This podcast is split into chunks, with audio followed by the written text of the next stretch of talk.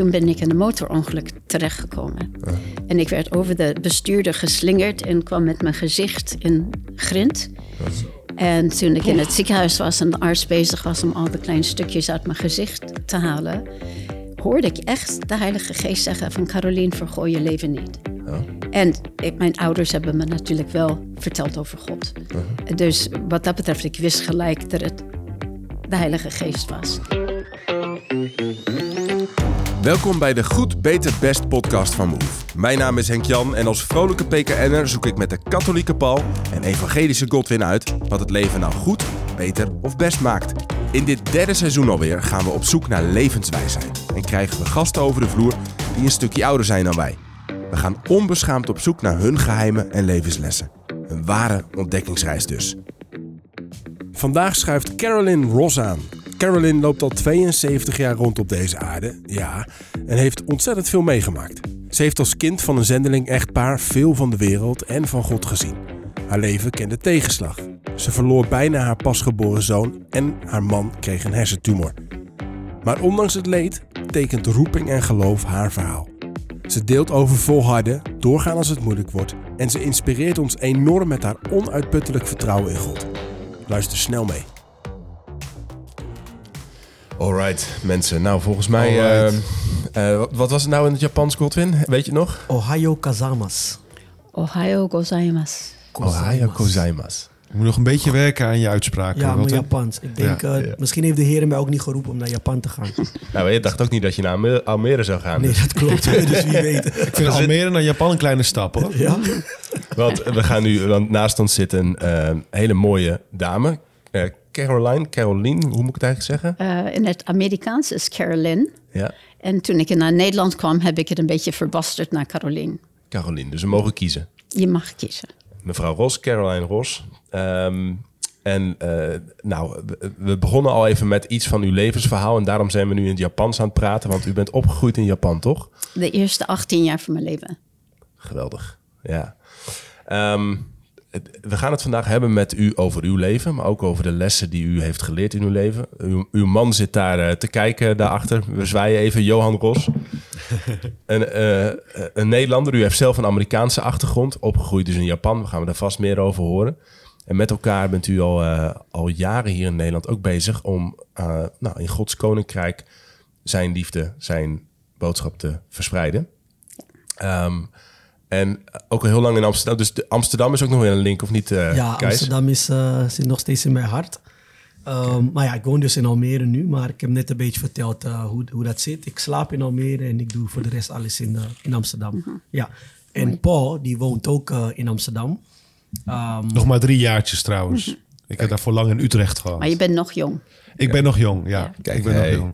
Soms, Maar misschien dat de heer mij ook roept om naar Almere te gaan. Dat zou ik ook heel moeilijk vinden, Godwin. Maar ja? maar Japan, zou je Japan doen? ik moet zeggen, ik ben niet zo'n wereldreiziger. Henk Jan, die was echt een beetje zo'n hipster die, oh, ik moet de wereld ontdekken en zo. Ik heb dat niet zo sterk gehad. Maar als er één land op mijn bucketlist staat om te bezoeken, dan is het Japan in de lente. Dat is wel iets. de eh, lente? Met de, with the sakura, de kersenbloesem. Ja, exact. En dan bedoel ik natuurlijk niet Tokio, maar ik bedoel echt meer die. Dat- de- gewoon het platteland, de dorpjes. Ja, dat zou ik schitterend Dan heb je al die bomen met eh, zeg maar die gekleurde blaadjes en zo. Ja, precies. Eh, Ja, daar kan je echt naar Almere, heb je ook daar. Oké, Japan en Almere op één, eh, één, één hoop gegooid nu. Ehm, nou ja, u, u merkt het al een beetje. We proberen altijd met elkaar een, een goed en leuk gesprek te hebben. Maar we zijn juist in dit seizoen ook op zoek naar levenswijsheid. Dus daarom nodigen we mensen uit die nog wat ouder zijn dan wij. Eh, nee, we zijn natuurlijk nog hartstikke jong gasten. Toch? We, weten, we komen net uit eigen kropen. Of, Ja, ik, er zijn wat grijze haartjes bij Godwin. Ik vind Ja. 30 jaar best wel oud hoor. Ja? Ja, toen ik 30 werd, de dag, ik moest niezen. Ik kreeg last van mijn nek. Ik wilde opstaan, mijn rug zat vast. Ik had opeens een dochter erbij. Het gaat heel snel als je 30 bent. Die stond ook gewoon bij je bed, die Ja, dochter. gewoon. Hallo, die ben ik. Oh, 30 en eh, het was er. Nee, maar ik, eh, ik geniet oprecht van deze levensfase. Maar ik moet wel zeggen, kijk, als ik zeg iets in 1993 bijvoorbeeld, werd ik geboren, klinkt dat al zo ver. Ja. En dan hoorde ik u net dingen zeggen over 19, wat, 1970? 75. 75. 75, mijn god, lijk. Ik was niet eens in de picture. Er werd niet eens aan mij gedacht. Nou, God, God dacht wel aan jou. Ja, god wel, maar... eh, Eh, we, gaan het, eh, we gaan het met elkaar hebben vandaag over een aantal dingen. Ehm, vertrouwen op God, ook als het moeilijk is. Ja. Eh, want u heeft een, eh, ik zie u, eh, een hele vrolijke man daar zitten nu. Maar daar, u, u heeft samen ook een hele moeilijke levensweg eh, achter de rug. Eh, uw man is eh, ernstig ziek geweest. Tot het punt volgens mij dat u... de- eigenlijk herkenden jullie elkaar niet meer, toch? Nee, nee. Nou, dus heel wat meegemaakt. Nu herkent u, hij u volgens mij wel weer. Dus hij is, en u kunt Volgens een goed het aan, die gesprek glim, aan die glimlach is het wel te zien. Dat- Ja. Mooi. Nou, dus hoe, eh, wat kan er in je leven allemaal gebeuren? Misschien ook dat dingen niet altijd maakbaar zijn. Maar dat je, dat je, als je ergens met elkaar onderweg blijft en met God, dat het, dingen, dat het toch kan. Hoe je doorgaat ook, als je wil stoppen. Dat is voor onze generatie ook best wel een thema. En soms is het ook, denk je, ja, ik ga wel weer wat anders proberen. Hoe je jezelf geeft, dachten we, wil, zijn we wel nieuwsgierig naar. Zelfgave, dat is voor jou ook altijd een thema, Paul. Ja, Hoe en, je- en ik vind, eh, over wat, vorig wat je zei, wanneer moet je doorzetten en wanneer, en wanneer moet je ergens mee stoppen? Ja. Misschien is dat ook... eh, Dat vind ik ook een mooie vraag. Die speelt ook wel in mijn leven. Ehm, en wat als Go- Gods belofte misschien ook uitblijft. Of als dingen echt anders lopen geestelijk dan je... Nou, zo hadden wij een heel aantal vragen. Ik, ik- u, is, u, u zit te knikken gelukkig. Kunt u er een beetje mee uit de voeten, denkt u? Eh, Ja, ja ik bedoel, dit is het samenvatting van het hele leven. Ja. Om te zeggen van ja, toen Johan ziek werd, was ik 32 en Johan was 35. Eh, Een donderslag bij heldere hemel. Eh, Plotseling was zijn oog verlamd. Onze oudste zoon is eigenlijk van een heel ernstige ziekte genezen. Dus we hadden zoiets van gebed bewerkt iets. En toen we gingen bidden, eigenlijk het enige wat we begrepen van God was: blijf heel dicht bij mij. Dus niet eh, afwijken naar links, naar, naar rechts. En toen kwam een tekst vanuit eh, Psalm 23, eh, vers 4, van ook al ga ik door een dal van diepe duisternis. En ik dacht van heer, ik kom uit een bergachtige omgeving en ik hou van bergen bovenop, maar niet door zo'n hele nauwe, benauwd eh vallei. En, eh, maar nogmaals, de uitnodiging was blijf dicht bij mij. Zometeen eh, heel wat meer over weten. Maar eh, eh, volgens mij hebben we alweer een hele nieuwe levensles erbij. Of iets waar ik nieuwsgierig naar ben, is wat hè, zo'n relatie, hè, je, je, een verbond. Hè, daar hebben jullie ook enorm veel over geleerd. En ook dat is iets wat ik in mijn. Ik heb ook vrienden die gewoon ja, eh, 30 zijn of. en die, al, die, die scheiden. En, en soms kan ik het ook nog begrijpen of dingen gebeuren, Ja. et cetera. Maar een, een verbond, een contract. Nou, daar zou ik ook nog wel meer over willen weten. Maar voordat we dat doen, misschien toch nog goed om, om je iets beter te leren kennen. Ehm, eh, 18 jaar in Japan gewoond. Uit Amerika afkomstig dus. Ik was in Amerika geboren, maar ging naar Japan toen ik negen ma- maanden oud was. Ho hoezo? Mijn ouders waren zendelingen. Eh, ze wilden eerst naar China gaan, maar na de Tweede Wereldoorlog is eh, de toegang naar China eh, dichtgegaan. En toen de vredesovereenkomst met Japan gesloten werd, eh, toen heeft General MacArthur gevraagd om 6000 zendelingen om naar Japan te gaan, omdat de keizer had zijn godheid af moeten leggen. En hij besefte dat in de vacuüm moest je inderdaad hoop kunnen brengen. Want in, in, in Japan hè, geloofden ze dat de keizer een goddelijke figuur was. Ja. En hij was eigenlijk ook het centrum van de religie van de Japanners, ja, zou je kunnen in de, zeggen. in de Shintoïsme. Ja. Ja. En, en uw ouders, eh, negen maanden, u wist er niks van. U ging mee naar Japan, groeit daar op. Hoe, hoe, nou, behalve de mooie, mooie blaadjes eh, die ze ook in Almere hebben. Hoe is het om op te groeien in, eh, in Japan? Normaal. Oh, In die zin van waar je opgroeit, ik, ik dacht dat ik Japans was. Omdat mijn ouders zo de Japanse bevolking omarmd heeft. Dat mijn etnische achtergrond is Noors. Dus eh, weet je, wat dat betreft, eh, met mijn blond haar en mijn mollige wangetjes, dat was inderdaad absoluut niet een Japans uit, uiterlijk. Maar mijn ouders hielden van de Japanners, dus dat was voor ons ook normaal. Trouwens, in eh, Tokio, Mi- Miyazaki, Hiroshima, waar woont u? Eerst in Tokio, ja, dat heb ik niet heel veel meegekregen, omdat het was, mijn ouders gingen naar taalschool. En daarna naar Nagoya en dan later naar Kobe. Ik, ik ken Tokio alleen van de film Tokyo Drift. Kennen jullie die? dus als ik aan Japan denk, ja, ik heb zoveel vragen erover. Als ik, ja, net is heel gek, want waarschijnlijk is het gewoon een stad als eh, vele andere steden. Maar Het is de grootste stad ter wereld, als ik me niet vergis. Dus het is niet er- zomaar een Maar stad. zijn er gigantische grote gebouwen? Hm. Uh, net als in Dubai moet ik me dat voorstellen. Is er altijd is er altijd leven daar? Is altijd het licht aan daar? Slapen mensen daar niet? Is, wat moet ik me voorstellen als ik aan Japan denk? Ja, natuurlijk toen ik opgroeide, omdat ik ben best oud. Dus toen ik opgroeide was het een heel andere Japan dan nu. Eh, Maar daar zijn natuurlijk, net zoals in Amsterdam, bepaalde wijken die ook niet slapen. Oh ja, en ja, en eh, uitgangsleven. En inderdaad, eh, cosplay, eh, al die andere, eh, de anime, de manga. Dat, daar is ook inderdaad een soort plaatsvervangend identiteit gekomen. en, en dat is inderdaad, hier zie ik dat niet. Dat mensen echt als Little Bo Peep van een van de Amerikaanse sprookjes rondlopen. Echt met de paardenstaartjes en echt zo'n Oh, staf. ja. Wel wat voor jou, hè? Zo wat voor jou, eh, Paul. Zo'n Nou, ik moet wel zeggen, ik ben een gigantische fan van een Japanse regisseur van anime. En dat is, eh, dat is Miyazaki. Uh, die heeft echt prachtige tekenfilms gemaakt. Ja. Uh, Kijk jij anime? nou, op, wat op IMDb, de, de, de, de tekenfilms met de hoogste ratings komen van Miyazaki. Uh, Spirit Nu, ga- Away. nu gaan we echt, nu gaan we echt. Nu ik ben een super echt- fan van hem, ja. Oké. Dan leer ik weer wat nieuws over jou. Ja, dat mag ook niet wel, Ik wist niet mag dat je tijd had om anime te kijken. ja nou, dat, dat in plaats van uh, Casa Papel. eh, Ja, nou, ik heb nog één belangrijke vraag over Japan. Stel dat ik een keer naar daar zou willen gaan. Ik vind eten belangrijk, rijst en kip. Dat is echt prioriteit. Zou ik, zou ik het overleven als ik naar Japan ga, wat betreft het eten? Als je van vis, groente en rijst Hij reist wel, maar de rest niet. Vis en groente gaat hem denk ik niet worden. Deze man eet echt nooit groente. Dat is geen overdrijving. Dat is het allerergste. ja, ja. Dus uh, ja, zijn vrouw Ja, heeft me maar je- de Japanse keuken is zo ontzettend mooi gepresenteerd. Ja. Dat, dat volgens mij je hart wordt, Wordt warm. overgehaald. Is het echt zo dat je daar, als je uh, voorstelt dat je moet boeren, zoiets had ik En, ooit eh, gehoord? een vrouw niet hoor.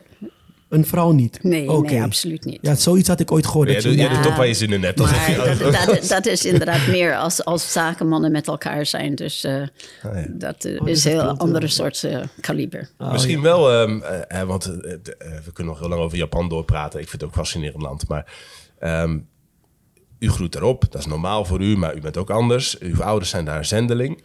Ehm, daar eh, groeit misschien ook een, een, een eh, op daar, daar is een zaadje, daar groeit iets. Hè? Want eh, vervolgens, u gaat een leven lang de zending in. Maar gebeurt daar al iets waarvan u denkt, hey, dat heeft mijn leven getekend? Eh, daar zijn meerdere dingen die mijn leven getekend hebben en niet al te positieve zin. Eh, dus inderdaad, in mijn tienerjaren, ik werkte tien jaar als mannequin. En eh, omdat je, de Japanse eh, markt kwam net op de internationale markt in die tijd. En ze vroegen inderdaad voor buitenlandse eh, meisjes zoals ik. Maar goed, dat, dat heeft ook geleid naar heel veel identiteitsgebrokenheid van binnen. U, was, u, u, u ging die wereld in, die modellenwereld. Ja, ik bedoel, ik, Ja. ik presteerde heel hoog op school. Dus ik, ik probeerde alle werelden een beetje zo te houden. Ja. Nooit Jezus helemaal vaarwel zeggen. Maar het was zo'n mengelmoes dat er absoluut geen kracht bij was. En eh, op een gegeven moment, eh, toen ik klaar was met de school in Japan... eh, had ik een beurs gekregen om te studeren aan de universiteit in Amerika. En in de plaats van de Stille Oceaan over te steken... omdat ik had al vijf keer met een schip over de Stille Oceaan gevaren... Dus ik ben no- door de Sovjet-Unie gegaan. Om naar Noorwegen te gaan, om mijn familie daar te ontmoeten. Alle mensen. En toen ben ik in een motorongeluk terechtgekomen. En ik werd over de bestuurder geslingerd en kwam met mijn gezicht in grind. En toen ik in het ziekenhuis was en de arts bezig was om al de kleine stukjes uit mijn gezicht te halen, hoorde ik echt de Heilige Geest zeggen van Carolien, vergooi je leven niet. Ja. En ik, mijn ouders hebben me natuurlijk wel verteld over God. Dus wat dat betreft, ik wist gelijk dat het de Heilige Geest was. Maar was dat ook, had dat te maken, hè? Want eh, met uw gezicht als model. eh, Ja, hè? het is natuurlijk een rampzalig... eh, ja, Ja. je leven stort in elkaar. Alhoewel je probeerde niet te zeggen van... mijn identiteit hangt af van mijn gezicht. Wij zijn heel gecompliceerd als mensen. En natuurlijk voor een jong meisje, vrouw. Ik was eh, nog geen 18 op dat moment. En eh, ja, dat zijn gewoon echt rampzalige dingen. En het, de woorden van de Heilige Geest waren heel ehm, dat was voor mij een keerpunt. En ik had een Bijbel bij me, meer als een soort good luck charm. Ik las het nooit. Dus het zou niet automatisch opengaan naar een bepaalde tekst, omdat ik las het. Ik had het wel mee, omdat ja, dat was ook een klein beetje dat verbinding met mijn thuis. Ja. En ik deed het open en het viel letterlijk op Jeremia 29, 11 tot en met 13. Dan staat. Waar God zegt van ja, ik weet de plannen die ik over je koester, plannen van heil en niet van onheil, om je een hoopvolle toekomst te geven. Maar je moet me zoeken met je hele hart. En dan gaat het verder om te zeggen, dan zal je me vinden. In your face. In je face. Ja. Maar als, als zendelingen waren uw ouders dus um, wel bezig om daar het, uh, ja, misschien een kerk op te zetten of het evangelie te verkondigen. Ja, ja. Wat was u dan als jonge tiener aan het doen op dat moment, vlak voordat u um, wegging en de ongeluk kreeg? Was u Ik- helemaal niet daarmee bezig? Ik, ik, ik denk gewoon zoals je hoort van heel veel domineeskinderen of zendingskinderen. Je kan altijd een soort dubbele leven Ja. naar je ouders eh, volhouden. En in het verborgene heb je je eigen Agenda. Ja, regie- ja. Wauw. En, en dat is dat dan, hè? Want eh, we zijn op zoek naar eh, hoe leef je goed, levenswijsheid, eh, hoe, hoe handelt God ook. Ehm, zo'n moment, zo'n ongeluk, dat, dat lijkt hij dan heel direct te gebruiken. U ziet, is God ook voor iemand die, waarvan u, u hoort die stem. Zet- Zo, zo werkt God in uw leven en ook in, in onze levens. Ik, ik, ja, als je de Bijbel leest, Johannes 10, 27, Jezus zegt, mijn schapen horen naar mijn stem. Dus dat is, een, dat, dat is een waarheid. Of ik het hoor, of voel, of ervaar, het zal altijd geëikt moeten worden op het woord zelf. Ja. Eh, Maar het horen, hè, want u was daar helemaal niet zo mee bezig. U ligt daar in dat ziekenhuis, het grind wordt uit uw gezicht gehaald.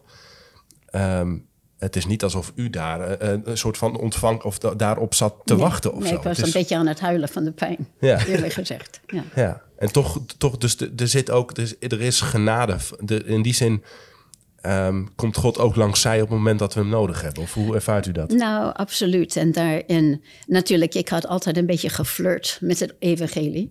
Dus nooit vaarwel gezegd. Dus dat was, ja, het, vermenging is krachteloos. Dus ik had een krachteloos vermenging.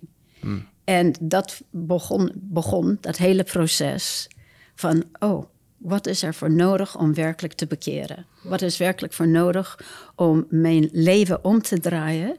En vernieuwing in mijn denken, ik bedoel, nu praat ik over jaren. Eh, eh, maar het begint altijd met een bereidwillig hart om te zeggen van... Heer, ik wil u kennen. Eh, wat ik tot nu toe gedaan heb, heeft blijkbaar echt niet geholpen. Help. En, en vermenging is krachteloos, zegt u? Ja. Hoe bedoelt u dat? Nou, laat me zeggen, in, de, in Daniel in het Oude Testament, de, de, de voeten van een van de beelden eh, was gemengd met inderdaad klei en ijzer. En dat, dat mengt niet. En ik denk dat als we zeggen van we willen een beetje zondagsgeloof hebben en God niet helemaal vaarwel zeggen, maar wij staan niet toe dat de Heilige Geest ons transformeert van binnenuit.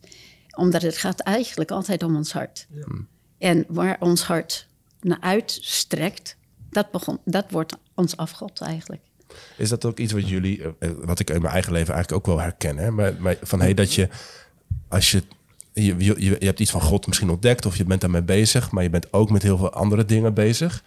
Ehm, ik denk ook dat dat heel, heel veel mensen geldt als je, als je jong bent. Dat je denkt, ja, ik weet nog niet precies waar ik voor wil gaan of hoe dat werkt. Maar dat er dan ook niet die, die kracht is die je, die je kunt ontdekken als je echt voor God durft Ja. te gaan. Of hoe, Nou, het is, ik moest denken bij, bij, bij wat, wat Caroline net zei. In mijn spiritualiteit hebben we een begrip wat, wat heel belangrijk is, heel centraal staat. Dat noemen we eenheid van leven. En, en, en eenheid van leven wil zeggen dat ik dezelfde persoon naar God ben, dan naar mijn naasten, naar mijn echtgenoten of mijn kinderen of mijn vrienden of mijn collega's. En natuurlijk heb je sociale verhoudingen, maar het, het idee van een dubbel leven scheurt je van binnen. Ja. En sterker nog, bijvoorbeeld het begrip duivel komt van diabolos. En dat is heer, heersen der verdeeldheid. Hè? Dus Ja. het is het versperren, het is het verspreiden. En het is wel, ik denk dat dat ook compatibel is met een zoekend mens. Hè, ik denk ook dat aan het een- samen gaat met. Precies, dat het samengaat inderdaad met... Ik denk bijvoorbeeld aan een Augustinus. Hè? Dat, dat, dat was iemand, als je het hebt over vermenging... nou, daar was behoorlijk wat vermenging in zijn levensweg. Dat kan je lezen in zijn belijdenissen. Het was een man die het verlangen naar God begon sterker te worden. Maar hij was ook in de circus te vinden. Hij was ook bij de ketters te vinden. Hè, ehm, ook bij bepaalde dames te vinden. En, maar langzamerhand dat verlangen werd sterker totdat er een eenheid kwam. Dus het is, ik denk dat als je zoekend bent... Ik denk wat heel belangrijk is in, in de lijn van Caroline... dat kan ik heel sterk ehm, eh, identificeren is wel is de houding van je hart. Maar het is ook logisch. Bijvoorbeeld, soms bid ik ook zelf, ook nu nog, van Heer, maak mijn verlangen sterker. Hè, want ik, soms wil ik, wil ik wel, maar ik wil niet te graag. Of ik, het is een beetje halfslachtig. Eh, ik, denk dat het, ik denk dat het noodzakelijk is om bijna heel je leven te vragen aan Ja, die doe ik ook wel eens. Hè. Dan weet ik, ik moet eigenlijk meer Bijbel lezen of bidden of zo. En dan, maar het, het, ik voel het, het, het voelt als een moedje. Hè. En, dan, en, en dan vragen inderdaad van, joh, ja, dit is wat het is. Maar help me, of, of laat dat verlangen maar groeien. Dat, ja. Ja, ik denk dat we soms als mens vergeten dat wij ehm, geestelijke wezens zijn. Dat, dat alles wat wij eigenlijk als mens ehm, hier op aarde doen, dat het teniet is. En dat we een meester hebben en dat is God. En op het moment dat wij hier op aarde, en ik moest denken heel erg aan op een gegeven moment toen ik een American voetbalcarrière had, ehm, dat ik dacht van ja, maar dit, dit is het leven nu. Hier ga ik alles aan geven. En ehm, zoals die rijke jonge man bij Jezus kwam en zei, wat moet ik doen? En Jezus zegt, ja, nou weet je, verkoop alles en geef het aan de armen. Dat hij dacht van, nou, dat ga ik echt niet doen. En dan ging hij, ging hij verdrietig weg, zegt de Bijbel. Hij ging gewoon, hij was eigenlijk zo downcasted dat hij dacht van, maar waarom vraagt Jezus dit aan mij? En ik denk dat wij soms in het leven, want voordat die jonge rijke man rijk was, is hij misschien niet eens rijk gestart. En heeft hij heel veel moeten doen om die rijkdom te vergaren. En dan komt hij bij een punt waar God hem vraagt, oké, maar leg dat nu neer. En dat kan alles zijn. Bij mij was dat American football. Dat God me vroeg, leg dat nu neer. En het heeft me twee jaar lang gekost dat ik kon zeggen, oké God, I surrender all. Ik geef u alles nu. Maar ik moest ook echt leren, wil ik God mijn meester maken? Of wil ik zelf meester blijven over eigenlijk dat zielige kleine beetje wat ik hier op aarde heb? En durf ik dat niet los te laten? En ehm, ja, dat is echt wat ik, wat ik denk. Dat, dat wij moeten leren soms en begrijpen dat wij zijn afkomstig vanuit God. In de zin van we zijn geestelijke wezens. En we gaan ook terug naar God. Dus dan moeten wij ook durven loslaten. De dingen die wij hier op aarde zo koesteren soms. En wat ik, wat, om even aan te vullen. Ik vind het heel mooi dat je met, met, met dit eh, passage komt. Toevallig gisteren zat ik het nog over te bidden over dit verhaal met een vriend. Is twee elementen. Het is de, deze, deze jonge man, die leefde volgens de Joodse wet. Hij was een goede Jood voor zijn tijd. Het was niet iemand die, zoals de dief van het kruis, weet je wel, die op het last minute. Hij leefde goed. Het was een braaf iemand, zou je kunnen zeggen. En Jezus keek hem liefdevol aan.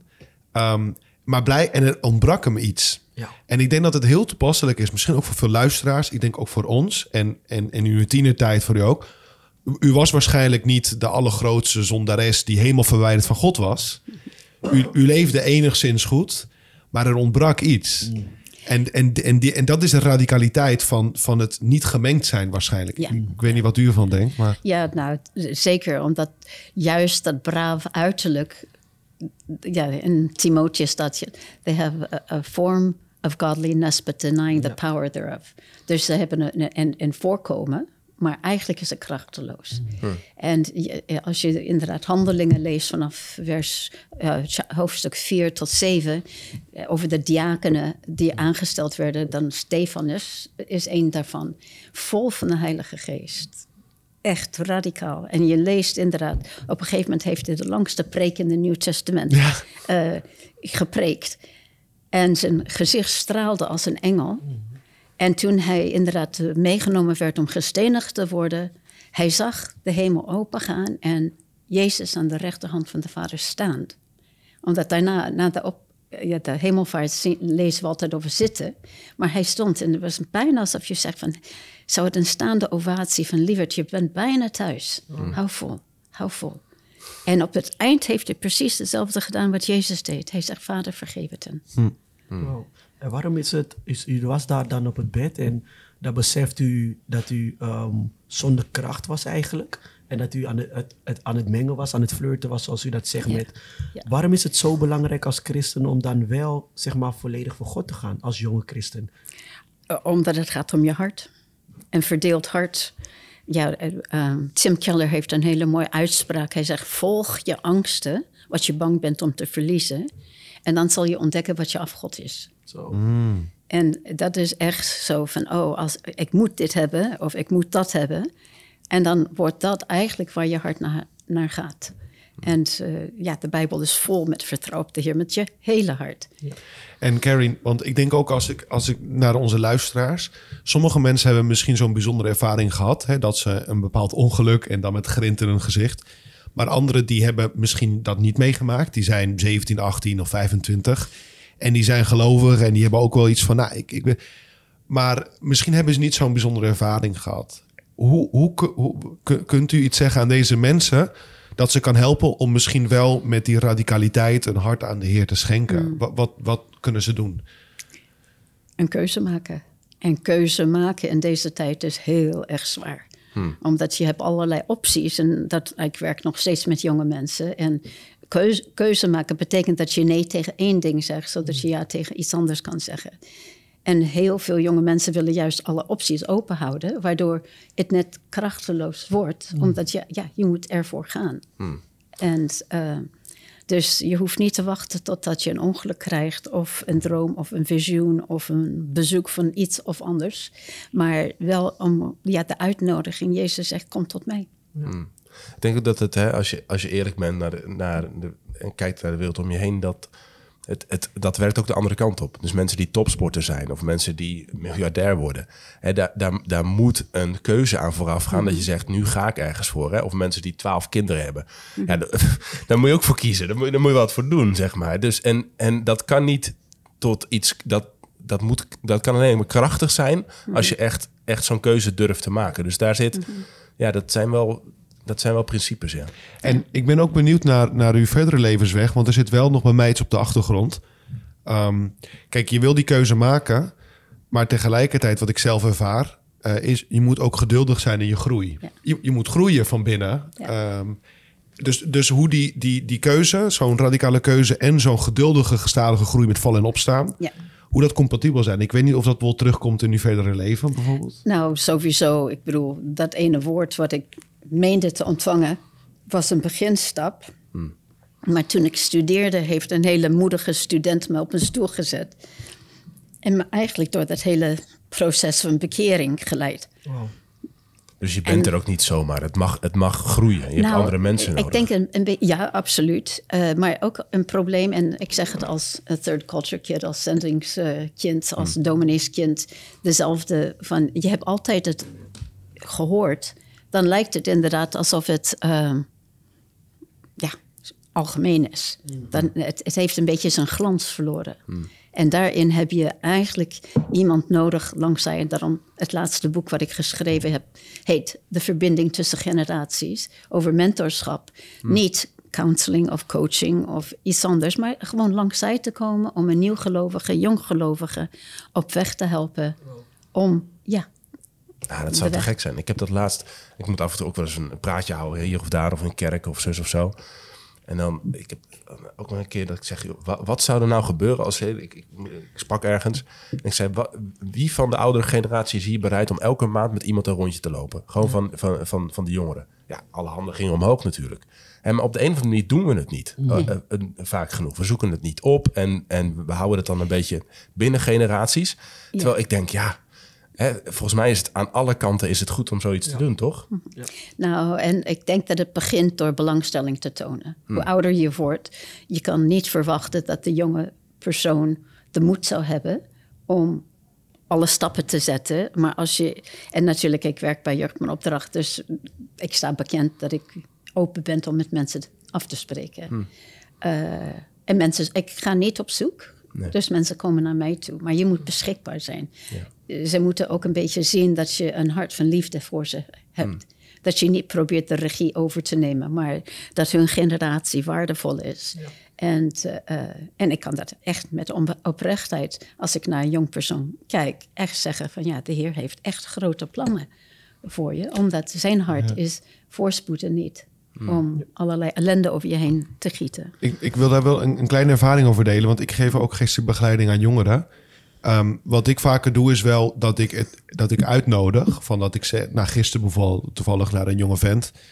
ehm, een, een fijne christen, maar hij worstelt heel veel met materialisme en, en ook met porno. En hij liet dat ook gewoon vallen. En ik nodig hem uit. Ik zei: Hey, als je wil, kunnen we binnenkort afspreken met een bepaalde regelmaat. Dan kan ik je misschien daarbij helpen, et cetera. Dus ik nodig wel uit, want sommigen denken ook, ja, die heeft het heel druk. Of wie ben ik om zijn tijd te vragen? Dat is heel typisch. Dus dat je echt die beschikbaarheid dan, ik doe dit echt graag. Hè? Maar tegelijkertijd, wat ik ook zeg vervolgens is, nou, een eerste of een tweede gesprek nodig ik uit. Maar dan zeg ik wel volgens, jij bent degene die initiatief moet nemen. Want het, is, Ja. het gaat om jou. Ik heb er geen baat bij, hè? eh, ook om de vrijheid te respecteren. Maar ik zeg er wel bij, de regelmaat is enorm belangrijk. Dus wat ik je uitnodig is dat we bijvoorbeeld elke twee weken of elke maand afspreken. En, en, en jij moet dat commitment tonen. Ja. En ik wil je daarbij helpen. Want dat is natuurlijk de andere kant. Hè? Van je kan heel iemand achtervolgen en iemand kan het ook accepteren. Ja. Maar het moet wel vanuit de persoon ook komen. Nou, omdat eh, verandering komt niet omdat het opgelegd is. Er, Nee. moet, er moet echt een klein ja, beweging in de innerlijk mens plaatsvinden om Exact. te zeggen van. En ook inderdaad om het boek te schrijven had ik inderdaad de heer gevraagd: oké, aan de mensen die ik wel mentor, wat moet ik vragen? En ik- de heer zei van: oké, waarom hebben ze een mentor gezocht? Eh, eh, wat was de hulpvraag? Eh, waarom hebben ze mij uitgekozen en wat hebben ze aan overgehouden? En aan de hand daarvan heb ik het boek geschreven om ook inderdaad hun eigen initiatief om te zeggen van het is me te kostbaar. Eh, ik moet zelf hier achteraan gaan. Dus als ik het een soort samenvat, hè, dan, ga, dan hè, er moet iets van een zaadje zijn vaak. Hè. Je moet ergens kunnen eh, een, een aangrijpingspunt hebben. Vervolgens is er iets van een keuze nodig. God komt dan soms ook langs zij, hè, zoals, zoals in jouw leven. En daarna moet je eigenlijk daarop ehm, ja, door willen bouwen. Hè? Dus dit- wat er dan aan, aan, ja, in je buik, in je hart gebeurt, die kleine beweging, die moet versterkt gaan worden. En dan moet je ook de moed hebben om te zeggen, hey, ik stap naar een paal toe. Dus als je nu luistert en je, zegt, en je denkt, joh, ik heb dat nodig. Ik weet niet waar ik moet beginnen. Stuur ons gewoon even een appje, mailtje, dingetje. We verwijzen je wel naar eh, Caroline of naar, Paul of naar iemand anders. Komt allemaal goed. Ehm, moet je er ook mee aan de slag gaan. Voor mij is dit ook weer, hè, dus ik heb een mentor, ge- ik moet het mentor gevraagd eh, om wat met me op te lopen dit jaar. En, en, en eh, eh, ik ken hem al lang, maar een prachtig gesprek gehad een paar maanden geleden. Ik denk nu, waarom heb ik, hè? Daarna is er weer te weinig van gekomen. Dus da- daar moet je dan ook even slim structuren weer in vinden Ja. om, eh, om dat te doen. Het, het is ook prima om dat met vallen en opstaan te doen, maar het is wel even een schop onder de kont ergens. eh, voor mij ook weer dit. Nou, ik denk dat, het ook belangrijk is om te beseffen van jouw geestelijke groei is van jou afhankelijk. Ja, precies. Dat, Ja. dat is niet omdat ja, de dominee heeft niet genoeg tijd aan me besteed. Ik bedoel, daar kan je niet mee komen. Nee. Omdat eh, Nee. sowieso een dominee heeft te veel mensen om aandacht aan te geven. Dus dat, dat is niet een reële Nee. vraag. Maar meer van mijn eigenlijk geestelijke leven is me te waardevol om het zomaar langs de zijkant te laten gaan. Ja, je hebt ook dat prachtige boek van, van Edith Eger, hè? Die, die, eh, die Joodse overlever uit eh Amerikaanse ook. De, de keuze heet dat ook. Daar zit heel veel eigenaarschap ook in. Heel veel, heel veel mogelijkheid om te zeggen: hey, alles wat mij is overkomen, alsnog heb ik een keuze hoe ik daarmee omga. En misschien komen we dan gelijk op een punt, eh, hè, want u, eh, ook even benieuwd naar de rest van uw leven. Paul hint er al op. U, u lag daar eh, na dat ongeluk. Eh, u, u kreeg een beurs om te gaan studeren. U ging terug naar Amerika. Wat, wat, eh, wat gebeurde er? En daar is een moedige student me bij de hand genomen. En me eigenlijk door dat hele proces om... En ik moet eerlijk zeggen, niet alle verborgen hoeken wa- waren gelijk schoongeveegd, laat me het zo zeggen. Dus ik, ik denk dat het zo mooi is dat de Heilige Geest een gentleman is. Dat, eh, weet je, het- het- omdat als alles aangekaart zou worden in één keer, ik denk dat het meer een amputatie zou zijn. Maar hij, hij gaat gewoon heel laag voor laag voor laag, totdat hij echt naar de kern gaat. Ja. En dan je groeit in vertrouwen, omdat ja, eh, na mijn gebeurtenis in het ziekenhuis, het was niet zo dat ik kon zeggen ik vertrouw op God. Nee. Helemaal. Ik moest de Bijbel leren lezen. Dus uiteindelijk ben ik inderdaad overgestapt van de eh, eh, universiteit naar een Bijbelschool om meer over God te weten.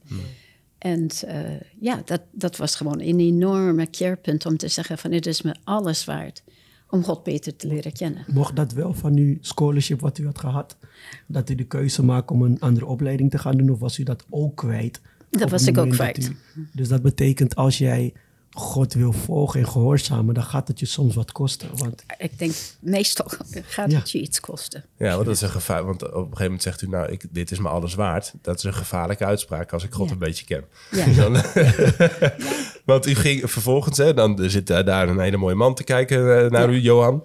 Eh, u, eh, hoe, hoe komt u daarmee in contact? Wat gebeurt er Nou, na, op, na die op de studie? bijbelschool zag ik een hele knappe jongeman. Kijk. En ik voelde van, niks meer proberen. Oh, Dus eh, we hebben de bijbelschool doorlopen. Eh, ik heb de Wycliffe Bijbelvertalerstraining gedaan... omdat ik was wel geïnteresseerd in talen. maar waarom dacht u niks meer proberen met die man?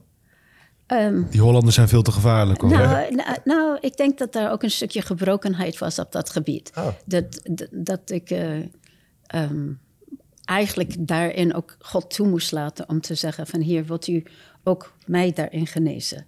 En eh, niet achter iemand aan te gaan om te zorgen dat ik iemand zou hebben.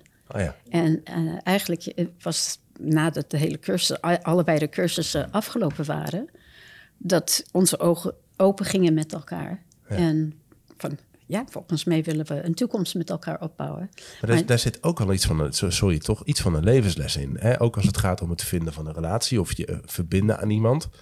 Ja, we zeggen dan altijd soms hard to get. Dat, dat, dat kan een spelletje zijn. Maar het kan ook iets zijn van gezond even afstand nemen voordat je eh, iets, iets toelaat waar je misschien nog niet klaar voor bent in je leven. Of hoe, hoe ziet u dat? Nou, ik denk het zeker, omdat, nogmaals, het gaat om je hart. En als je voelt, en misschien hebben vrouwen meer kwetsbaarheid op dit gebied. Dus als we zeggen van ik moet een man in mijn leven hebben, anders ben ik niet compleet. Daar is het probleem. Ja. Dan moet je eigenlijk zeggen, heer, u bent nummer één. En als u een man voor mij hebt, en Johan zei precies hetzelfde, als u een vrouw voor mij hebt, wilt u onze ogen voor elkaar open Ja. eh, stellen. Ja, dat vind ik. Ik had het met iemand over. eh, eh, die, een geliefde van mij, die inderdaad helemaal, helemaal gestopt is met, met datingsapps en daten en zo. Ja, en ja. dat geeft ook weer zoveel rust en zoveel, over, en zoveel ruimte om dan.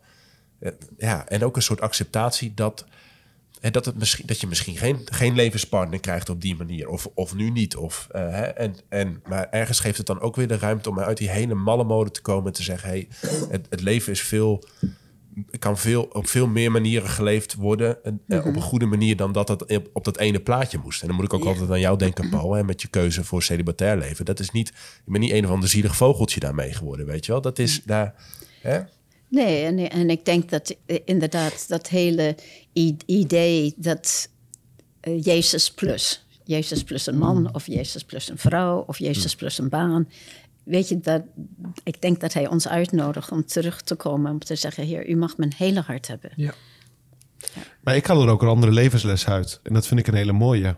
Dat is, het vinden van een partner gaat bepaalde problemen van jouw hart niet oplossen. Nee. Ehm, dat wil zeggen, van, wat, en, want je kan, ik kan me ook voorstellen dat... eh, nou, stel je voor, ik zou op zoek zijn naar, naar een, een, een, een leuke, een leuke meid om mijn leven mee te delen. En ik merk dat zij kan met bepaalde problemen. En dat ik me ook een macho ga voelen en zeggen: ik ga dit probleem voor haar oplossen. Of dat zij denkt: oh, die gast gaat het. Of andersom, hè? Dat ik heb bepaalde problemen en eh, welke aard dan ook. En wat, wat ik haal uit, u, eh, uit uw verhaal is.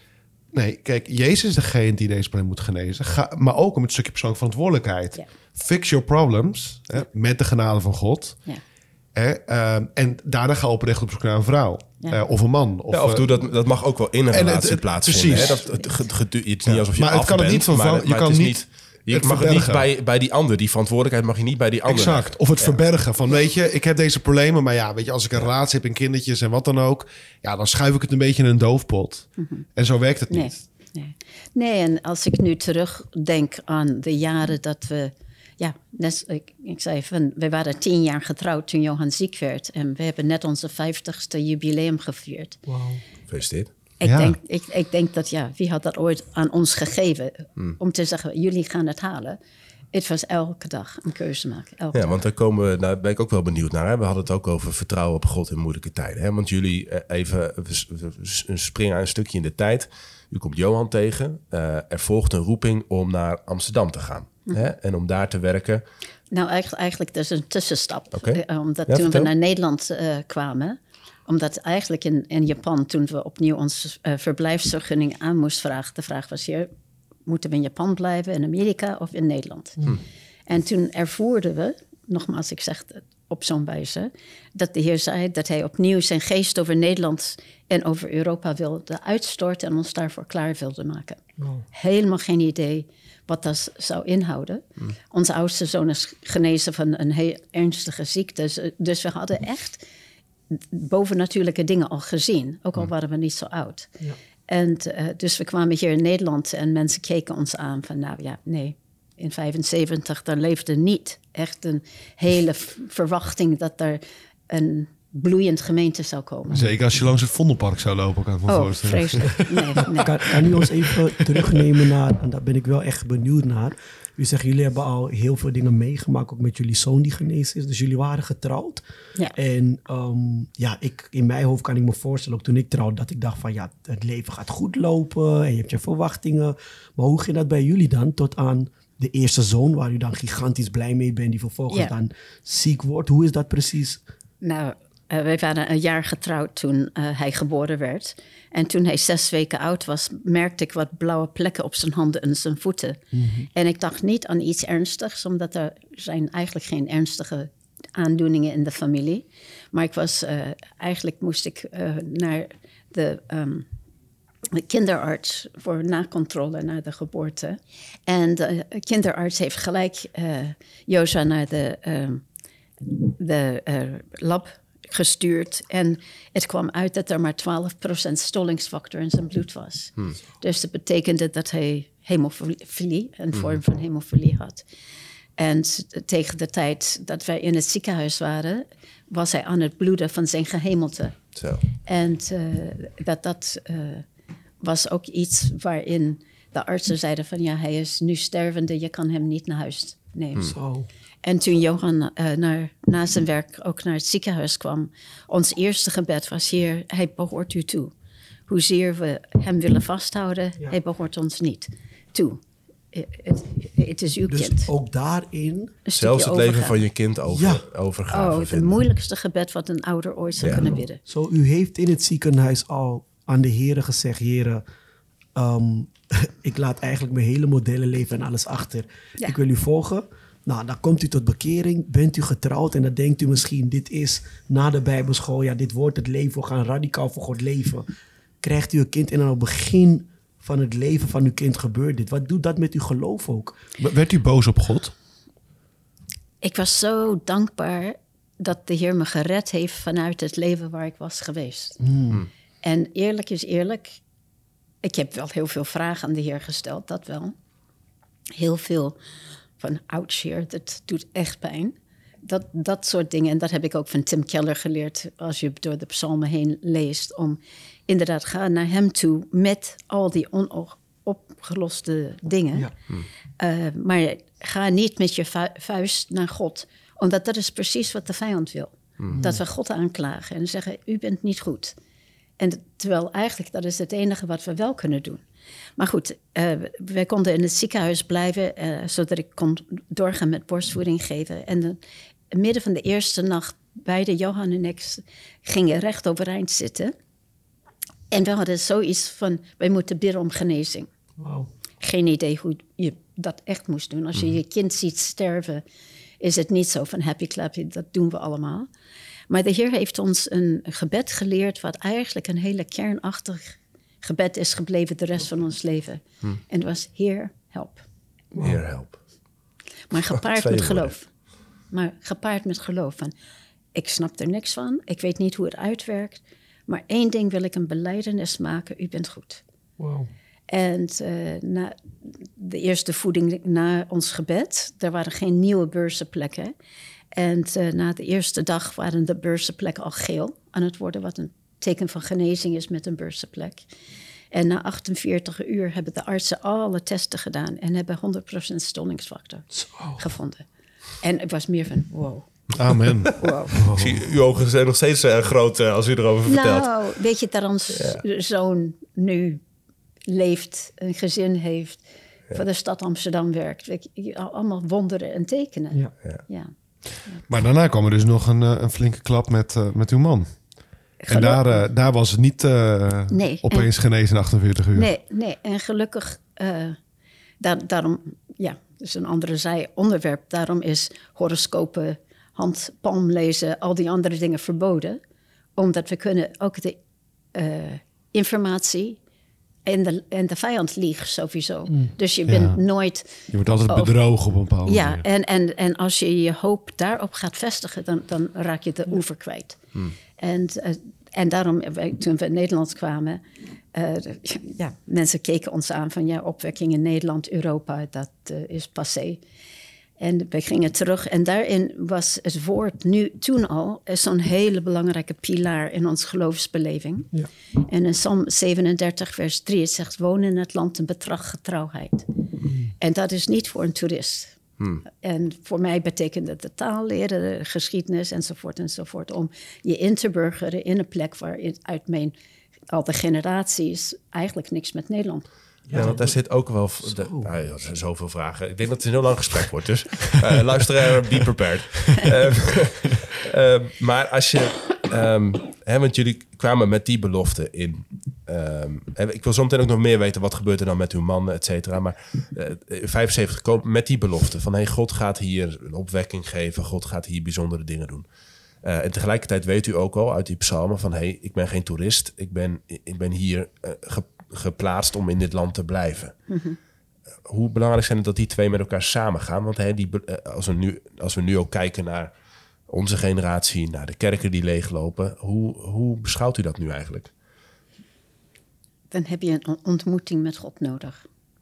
Als, als je echt God hebt ontmoet, natuurlijk, je hebt altijd een keuze. Draai je van hem af of ga je naar hem toe rennen? Eh, maar daarin, het was meer van, heer, zonder uw hulp, we redden het niet.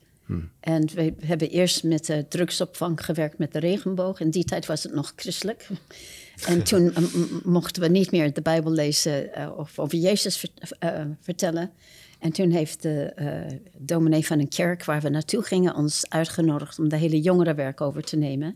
En dat was een bijbelschool en Johan werd decaan van de bijbelschool. Dus we hebben heel veel jaren gehad waarin, ja, we waren bezig om de volgende generatie toe te rusten. Ehm, en dachten van, oké, weten niet precies wat nog meer gaat komen, maar dit is in ieder, ieder geval iets om de volgende generatie toe te rusten. Maar in dat heel proces moest u dus nog. Dus u had het woord ontvangen nadat u zo, um, nou, het ziekenhuiswonder was gebeurd. Voelt u een soort super kan de wereld aan, want God eh, is met ons. En op een gegeven moment zijn jullie in Nederland, maar u kon dus ook helemaal geen woord Nederlands. En hoe oud was u toen u naar Nederland kwam? 24? Wow. En de, re- de reden Ja. waarom ik dat vraag is omdat als ik kijk naar jonge mensen, vooral van, ehm, van ik kom zelf uit Ghana, zijn er heel veel jonge mensen die ook op zo'n leeftijd naar Nederland komen en dan denken, ja, maar dit is het einde van mijn leven, want ik ben midden in mijn, in mijn adolescentenfase. Ik moet nu een hele andere taal leren, ik moet opnieuw gaan opbouwen. En soms lijkt het alsof het hun generatie niet lukt om stabiel te worden. Maar dat er twee generaties verder pas stabiliteit ontwikkelt en komt. Maar eigenlijk zegt u, het kan ook gewoon in jouw generatie. Maar je moet weten dat je geroepen bent waar je naartoe gaat. En je moest ook bepalen de oever wat bekend is. Omdat ja, ik, eh, ik heb natuurlijk Engels en Japans waren mijn eerste talen. En toen Frans en Noors Zo. en Duits. En toen pas Nederlands. Dus weet je, dat, dat plek. Maar niet wetend dat, dat later, Jo- dat ik Johan opnieuw Nederlands aan moest leren. Omdat de artsen hebben Ja. hem geen rehabilitatie gegeven. Dus ik moest hem opnieuw leren praten. Want laten we daar eens even naartoe gaan. Hè? En, en ehm, er komt een moment dat opeens er een oog vreemd staat. En er komt een moment dat jullie erachter komen dat er een hersentumor eh, bij Johan is. En er komt een moment dat hij dan langzaam gaat revalideren en dat u ziet er gebeurt weer iets. Maar ook tot het besef komt, hé, hey, er is iets echt verloren gegaan. Nog maar honderd woorden eh, wist hij te, eh, te, te- nou, kende hij nog. En eh, u kwam er ook achter op een gegeven moment dat hij u ook niet meer herkende. Wat, wat gebeurde daar? U, op een gegeven moment is dat besef, er is echt wat mis. Ik, ik, ik schrijf heel veel dagboeken. En ik heb echt mijn hart uitgestort voor God. Ik bedoel, het, het was gewoon zo pijnlijk van... Heer, ik weet niet hoe ik dit moet doen. Dus het was vaak inderdaad van ocht- ochtends naar 's middags, naar 's middags, naar 's avonds. En de volgende dag nog een keer dat hele proces herhalen. Van Heer, ik, omdat mensen zeiden tegen mij van ja, je moet ontwikkelen en je moet een toekomst opbouwen. En ga scheiden van Johan. En ik dacht van, als wij gaan scheiden, wij blijven altijd deel uitmaken van elkaar. We hadden een driejarige, een vierjarige en een negenjarige. En om te zeggen van, hé, hey, we, we gaan hun papa aan de kant gooien. Maar, maar dit, met alle respect, christelijke vrienden zei, suggereerden jullie om uit elkaar te gaan. Ja. Terwijl hij op dat moment de meest kwetsbare... Absoluut. absoluut. Het doet mij een beetje pijn om dat te horen, eerlijk. Ja. eerlijk. Nou, en later hebben we ook met Dirk Jan Bijkers, eh, ook iemand van, hij is lang geleden nu inmiddels overleden, maar wij, wij maakten deel uit van een programma van een niet aangeboren hersenafwijking. En al, wij waren de enigen die bij elkaar waren gebleven. Echt Zo. De andere had een, een matresse, de andere was dit en dat, weet je. En toen dacht ik van, heer, het is echt uw genade. Niet, ik bedoel, absoluut niet een krachtpatser, absoluut niet om te zeggen van, wat ben ik sterk. Ik had me eigenlijk aan de heer gevraagd van, heer, ik vind het wel een beetje gewaagd van u om dit op mijn levensweg te brengen. En toen ervoerde ik dat de Heilige Geest zei van, Caroline, ik weet dat je van me houdt. Ja. Ja. Wauw. ja. Maar wilt u, wilt u ons meenemen naar het begin van dat? Hoe, hoe kwamen jullie erachter dat er überhaupt wat was? Ehm, wat was er gebeurd? Werd hij wakker op een dag en... echt op 9 januari 84 werd hij wakker en hij had geen controle over zijn oog. Hij kon het niet open, het was half open. Hij kon het niet verder openen, nog dichtmaken. En wij baden natuurlijk van Heer, u heeft Jozua genezen, dus eh, u, kunt, u kunt alles. En de Heer zei alleen, blijf dicht bij mij. Blijf dicht bij mij. En toen dat ene tekst van Psalm 23, vers 4, van ook al ga je door een dal van diepe duisternis. En de Heer zei van blijf dicht bij mij. En dat is altijd het raadsel in het leven. Omdat er zijn natuurlijk allerlei stromingen tegenwoordig van neem het en claim het en het zal gebeuren. En als het niet gebeurt, dan heb je niet geloof gehad. Dus we kregen ook dat soort brieven. Eh, en inderdaad eigenlijk voorleggen voor de Heer van Heer, eh, toon als er iets is wat ik over het hoofd zie. Ik, ik, ik ben echt wanhopig op zoek naar antwoorden. Wilt u inderdaad geven wat nodig is? En eigenlijk, de Heer zei, blijf dicht bij mij. Maar op een gegeven moment, de dagen gingen over in weken, gingen over in maanden... en begon over te gaan in jaren. En wij waren echt op overlevingsniveau. Want hij leerde wel weer nieuwe woordjes in die tijd. Dus in- Eigenlijk in de beginperiode niet. En dat was, dat was zo frustrerend, omdat elke keer als hij iets... Omdat ja, er was een gat in de hersenen. Een hersenmassa groeit niet meer aan.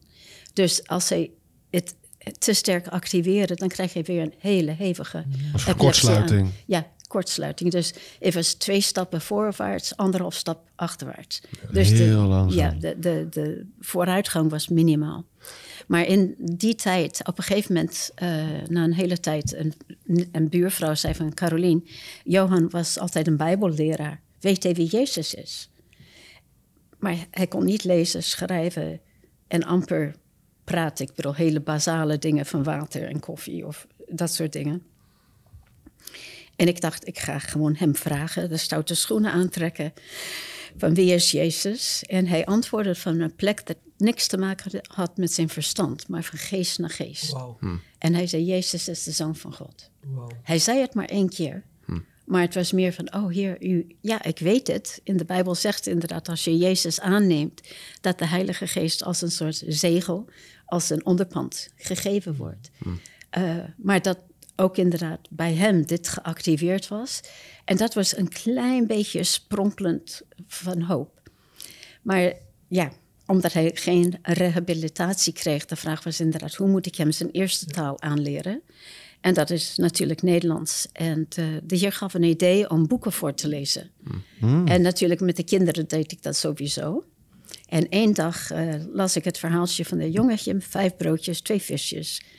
En de- wij vrouwen kunnen twee dingen tegelijk. Het spijt me, maar ik was aan het voorlezen en tegelijkertijd eigenlijk had ik een soort ja, moppengesprek met God. Van heer, ik heb geen brood en vis in mijn handen, ik heb één kruimel en dat is, ik hou nog steeds van u.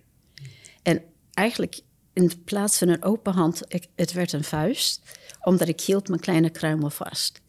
En ik hoorde de Heilige Geest zeggen van, Caroline, doe je hand open en geef me je kruimel. En ik dacht, het is zo klein. Wat heeft God daaraan? En toen dacht ik van eigenlijk God vraagt nooit is iets groots of klein, maar hij vraagt altijd je hart, je hele hart. En dat hele beweging om mijn hand te openen was meer van hier, het leven moet meer bevatten dan alleen overleven. Ja. Wilt u een nieuw pad met ons bewandelen? En een beetje in dezelfde periode kwamen we eh, eh, de basisleider hier van Jeugdopdracht tegen, Floyd McClang. En Johan bracht altijd de Bijbelschoolstudenten in die tijd hier om outreach eh, te doen. En Floyd was naar het ziekenhuis gekomen en een aantal jaren later is er, oh, God heeft Johan in het leven gehouden voor een bedoeling. Nou, echt, dat was de eerste keer dat iemand iets Positief. bevestigend over ons uit had gesproken. En toen heeft Floyd gezegd van waarom laat je Johan niet een discipelschapstrainingsschool volgen? Geen idee of hij iets op zou pakken, omdat hij nog niet eh, geleerd had om te lezen of schrijven. Maar als je wanhopig bent voor een klein opening, hebben we het gepakt. En eigenlijk, het woord is nog steeds levend en krachtig en scherper als enig tweesnijdend zwaard. En andere delen van de hersenen begon taal op te pakken. En inderdaad, eh, daarna, ja, eh, dat was voor mij, ik dacht geweldig, iets van 300 woorden. Ehm, en het- we hebben het jaar daarop school nog een keer gedaan. En toen hebben we nog een kind gekregen. En door zijn geboorte, Johan begon de kinderen te herinneren. En we hebben hem Ephraim genoemd, omdat betekent God heeft me vruchtbaar gemaakt in het land van mijn problemen. Zo, eh, we- wij kwamen hier naar Amsterdam, of nee, hier is Utrecht, maar wij kwamen naar Amsterdam met een baby, eh, een zesjarige, zevenjarige en een twaalfjarige. Zo. En toen heeft de Heer gezegd: Amsterdam is een hele gebroken stad, maar jullie levens zijn ook gebroken. En als iemand jullie verhaal hoort, dan weten ze zeker dat jullie niet uit eigen kracht dit had kunnen doen. En zijn vraag was inderdaad: waren wij bereid om hem toe te staan om zijn verhaal in ons levens? Het is dwaasheid voor de wereld, jullie verhaal. Oh, absoluut, absoluut, absoluut. En eh, Ik ben ook nog even benieuwd naar die kruimel. Hè? Want ehm, de vraag die eronder ligt is eigenlijk... hoe blijf je vertrouwen op God? En hoe blijf je ook bij elkaar in zo'n, in zo'n situatie? Hè? Want u zegt, u was de enige van die hele groep... met mensen met, eh, met hersenletsel die bij elkaar bleven als stel. En u zegt, die kruimel die ik had... en het is alsmaar een kruimel... maar dat was... eh, God, ik hou van u. En u houdt van me. Het was de liefde. ja. Hoe, belang, hoe belangrijk is, is dat om, als we, als we op zoek zijn, ik in mijn leven, we in onze levens, als luisteraars, naar hoe houden we het vol? Ik denk om te beseffen dat als we denken dat we het uit eigen kracht moeten putten, dan raken we gewoon de emmer heel gauw leeg.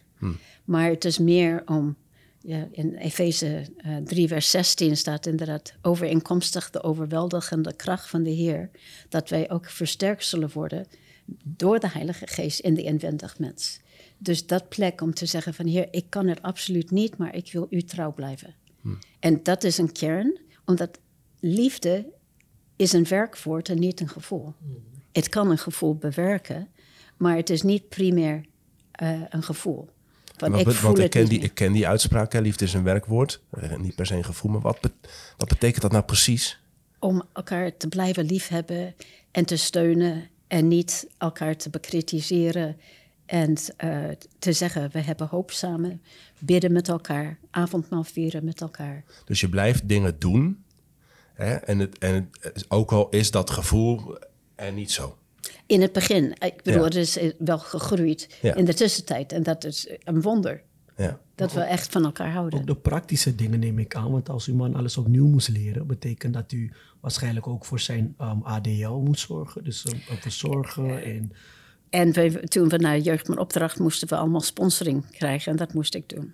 zo. Ja, dat Dus was de- eh, de- pittig hoor. Soms kijken wij dan naar of horen we een verhaal en dan lijkt het alsof alles zo voorbij ging. Maar er zijn, er zijn dagen achter elkaar geweest dat u dus de verzorging over uw man had, die ook misschien niet eens op dat moment überhaupt wist wie u was. En dan de volgende ochtend weer, en de volgende ochtend weer, en de volgende ochtend weer. En dan is het toch dat stukje dat u zegt, Jezus, ik hou van u, meer dan de sterren van de hemel. En hij zegt, ja, maar geef, geef me dat stuk ook. En dan ben ik wel benieuwd op een gegeven moment, als u dat aan God heeft gegeven, ehm, wat, wat gebeurde er toen op dat moment? Want het is misschien niet dat u gelijk verandering zag. Het is misschien niet dat er de hele wereld, op, net als met uw kind, na een aantal uren dat u een verschil zag. Hoe, wat, wat gebeurde er diep van binnen bij u? Ik denk misschien honderd keer overgave. Zo. Weet je, elke keer weer terug te komen en zeggen van heer, poef, ik kan het niet, help. Heer, ik kan het niet, help. En als we nu, want we komen gelijk op een, op een gerelateerde levensles, zou je kunnen zeggen. Hè? Dus het vertrouwen op God in moeilijke tijden. Hè, ook al gebeurt dit je, ook al staat je, is je relatie anders dan je ooit had kunnen voorstellen. Eh, voel je de liefde misschien niet meer, hè? Dan, dan, dan is die genade van God en, dat, en die kruimel van de liefde vasthouden. Hebben we net gezegd, daar, daar, dat helpt je om door die moeilijke tijden heen te gaan. Maar je moet je daar ook aan kunnen gaan overgeven. Hè? Er is ook heel veel zelfgave, noem jij dat altijd, Paul, Paul hè? In, in, in uw leven. U elke, elke, precies zoals Cotton zegt, elke ochtend weer er staan. Met die, alleen met die kinderen, zelf op zoek naar sponsorgeld. Allerlei dingen die... Hè, u, het, het klinkt ook alsof u enorm veel hebt moeten opofferen. Maar de grotere vraag is, wat was de alternatief? Scheiden? Eh, in de ellende gaan zitten en haat naar elkaar, naar God. We- Weet je, al de, ik heb heel nuchter dat geprobeerd op een rijtje te, te zetten. Ah, ja. En ik, ik kwam niet uit op iets levensbevestigend. Dus, dus eh, eh, er was ook gewoon, hè, want u bent ook een, een slimme, een nuchtere vrouw. eh, dus, dus u heeft ook in die periode letterlijk plusjes en minnetjes, bij wijze van spreken, opgeschreven en gezegd: hè, wat gebeurt er nou als ik hier uit deze situatie wegga? En ik, we gaan scheiden. Ik, ik, ik stop met mezelf op deze manier opofferen geven. En u zegt eigenlijk was de, ja, de prijs daarvan veel te hoog. En de beloning was er, zag u niet. Beloon, beloning, net zoals een atleet. Als je goud haalt, dan betekent dat er ontzettend veel voorbereiding aan vooraf gaat. En als ik nu om ons heen kijk en te zien wat God in ons leven eigenlijk al jaren inmiddels gedaan heeft, dan denk ik van, ha- oh, als we ja, elkaar eh, eh, opgegeven hadden, dan hadden we deze fase nooit meegemaakt. En dat is inderdaad, mensen weten dat hele dynamiek met eh, sport. Je, je offert voor een bepaalde beloning, prestatie. Maar de geestelijke leven is precies hetzelfde. Paulus haalt dat ook aan in, Ja. in de Korinthebrief. Dat, eh, dus wat dat betreft, er zijn heel veel lessen die we uit kunnen leren. En Paulus zegt inderdaad, zij, zij doen het voor een vergankelijke kroon. Maar wij doen het voor een eeuwige kroon. En u had het over een covenant in het begin van Ja. de podcast. Uh, hoe belangrijk... verbond. Ja, een Verbond. verbond, sorry. Hoe belangrijk is zo'n verbond voor ons als christenen? Want we gaan ook een verbond met God aan. En ik, ik hoorde u praten en ik dacht, ja, dit is toch wel wijsheid wat deze generatie nodig heeft. Want wij weten eigenlijk niet meer echt wat een verbond is tegenwoordig. Nee. Het is niet het is, ja, het is een beetje afgezwakt naar mijn gevoel soms. Als we het over een verbond hebben en over is de Bijbel. Ja, God ging een verbond aan met Abraham. Er is, er is zoveel wat een verbond vasthoudt in um, de basis van, van, van, van um, lange relaties is. Maar hoe belangrijk is dat ook voor ons nu de tijd? En kan u weer uitleggen waarom u vasthield aan het verbond wat u had met uw man? gewoon puur als je ook kijkt naar het hele grote verhaal van Genesis naar Openbaring. Daar is een rode draad over huwelijk. Daar is een rode draad over trouwen. Daar is een rode Ja. draad van bruid en bruidegom. En dus kennelijk is dat hele beeld van een huwelijk heel belangrijk in Gods eh, agenda. Om eh, te zeggen van je leert jezelf verloochenen. Je leert jezelf neerleggen en zeggen van in de plaats van twee individuen, wij gaan smelten en dan creëer je iets wat alleen te verklaren is omdat je samen dat gedaan hebt. Ja, ik moet daar ook, ehm, als ik ook denk aan mijn, mijn eigen leven, staat het celibaat. Eh, dat is omwille van het Koninkrijk der Hemelen. Eh, dat is de ambitie. maar het is inderdaad heel mooi. Ik zat al toevallig deze zomer, want ik wilde daar een serie artikelen over schrijven. En, en toen kwam ik inderdaad to- tot die ontdekking dat je zou kunnen zeggen dat de Bijbel begint met een huwelijk. hè, tussen Adam en Eva, ze worden één vlees. En het eindigt met het huwelijk. Hè, dat is het, het bruiloftsmaal van het lam. Ja. Waar we toe allemaal zijn geroepen. En dat laat ook zien dat het, het, het huwelijk tussen twee mensen moet uiteindelijk ook altijd naar dat eeuwig huwelijk met Christus leiden. Hè. Dus die zijn, en dat is ook het mooie dat een, een celibataire roeping en een huwelijksroeping, die getuigen van elkaar. Hè. Eh, die, die, die versterken elkaar. hè. Eh, het, is, het, het is iets heel moois. Maar dat laat ook zien dat het huwelijk iets heel heiligs is. Omdat ten eerste omdat het echte liefde is. Maar ook vanwege die even dure term eschatologische betekenis. Die betekenis van het einde der tijden. Eh. Het richt op, op waar, we, waar we naartoe gaan. Ja. En ik denk in deze tijd natuurlijk seksuele beleving is bijna een afgod geworden. Waardoor ik moet mezelf bevredigen op welke wijze dan ook, ten koste van wat dan ook. Ja. En dat is natuurlijk, ja, dat, dat Gods begrip van liefde is gevend, opofferend. En niet van wat kan ik eruit halen, omdat zolang dat de, eh, raamwerk is, dan is het eigenlijk heel egoïstisch, Ja. egocentrisch. Ehm, ik, ik wil nog één ding ehm, bespreken. Ehm, en volgens mij komen daar een paar mooie dingen bij die ik me nog afvroeg in ieder geval. Hè, van, de belofte van uw huwelijk, of in ieder geval het idee wat u bij het huwelijk had toen u met elkaar begon, is toch geluk, kinderen, een leven met elkaar. U moest wachten. Of er kwam in ieder geval een fase weer waarin u eh, daar heel weinig van ervaren misschien. En, en moest wachten tot die belofte ingevuld werd. Ehm, hetzelfde misschien eh, in 75 komt u hier naar Nederland met ehm, nou, de belofte, de, de, de roeping, het idee dat God hier bijzondere dingen gaat doen, dat er een opwekking plaatsvindt. U heeft daar misschien het een en ander van gezien, maar misschien ook niet in de manier, op de manier waarop u er toen dacht. Of ben benieuwd naar. In ieder geval is mijn vraag eigenlijk: wat als Gods belofte uitblijft? En wat is het belang van wachten ehm, of, of vert- vertrouwen daarin? Wij zeggen altijd, eh, geduld is een schone zaak. Dat, eh, dat, dat is iets wat bewerkt wordt in het wachten. En door de Bijbel heen zie je ook inderdaad, wacht op de Heer, wacht op de Heer.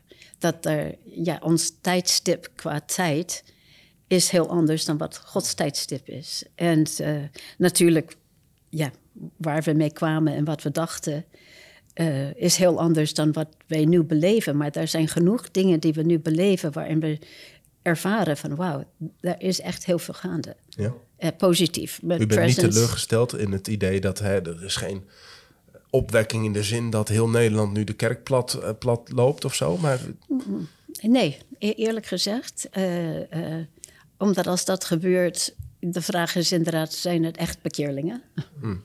Eh, mensen, ja, aantal mensen is niet een bewijs dat God aan het werk is. wat is wel een bewijs voor u? Dat ze meer op Jezus gaan lijken. Mooi. Ja.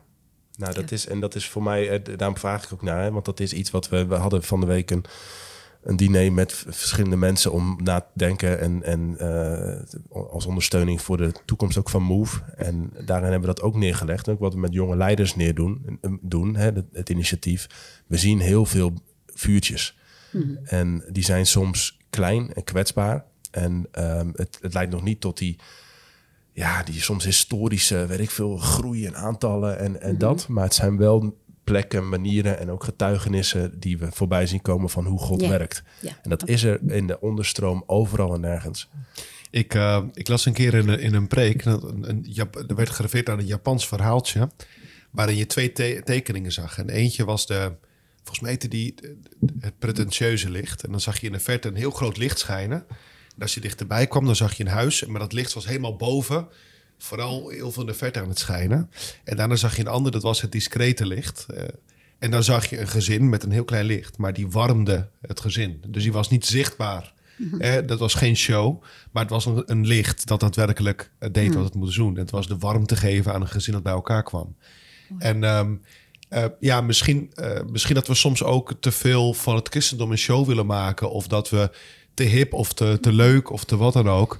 En waar het om gaat uiteindelijk is dat, dat we de mensen gewoon de omhelzing met God, de goddelijke barmhartigheid kunnen, kunnen schenken. En dat is vaak iets discreet, dat is soms gek. Ehm, dat is soms ook een dwaasheid voor de wereld.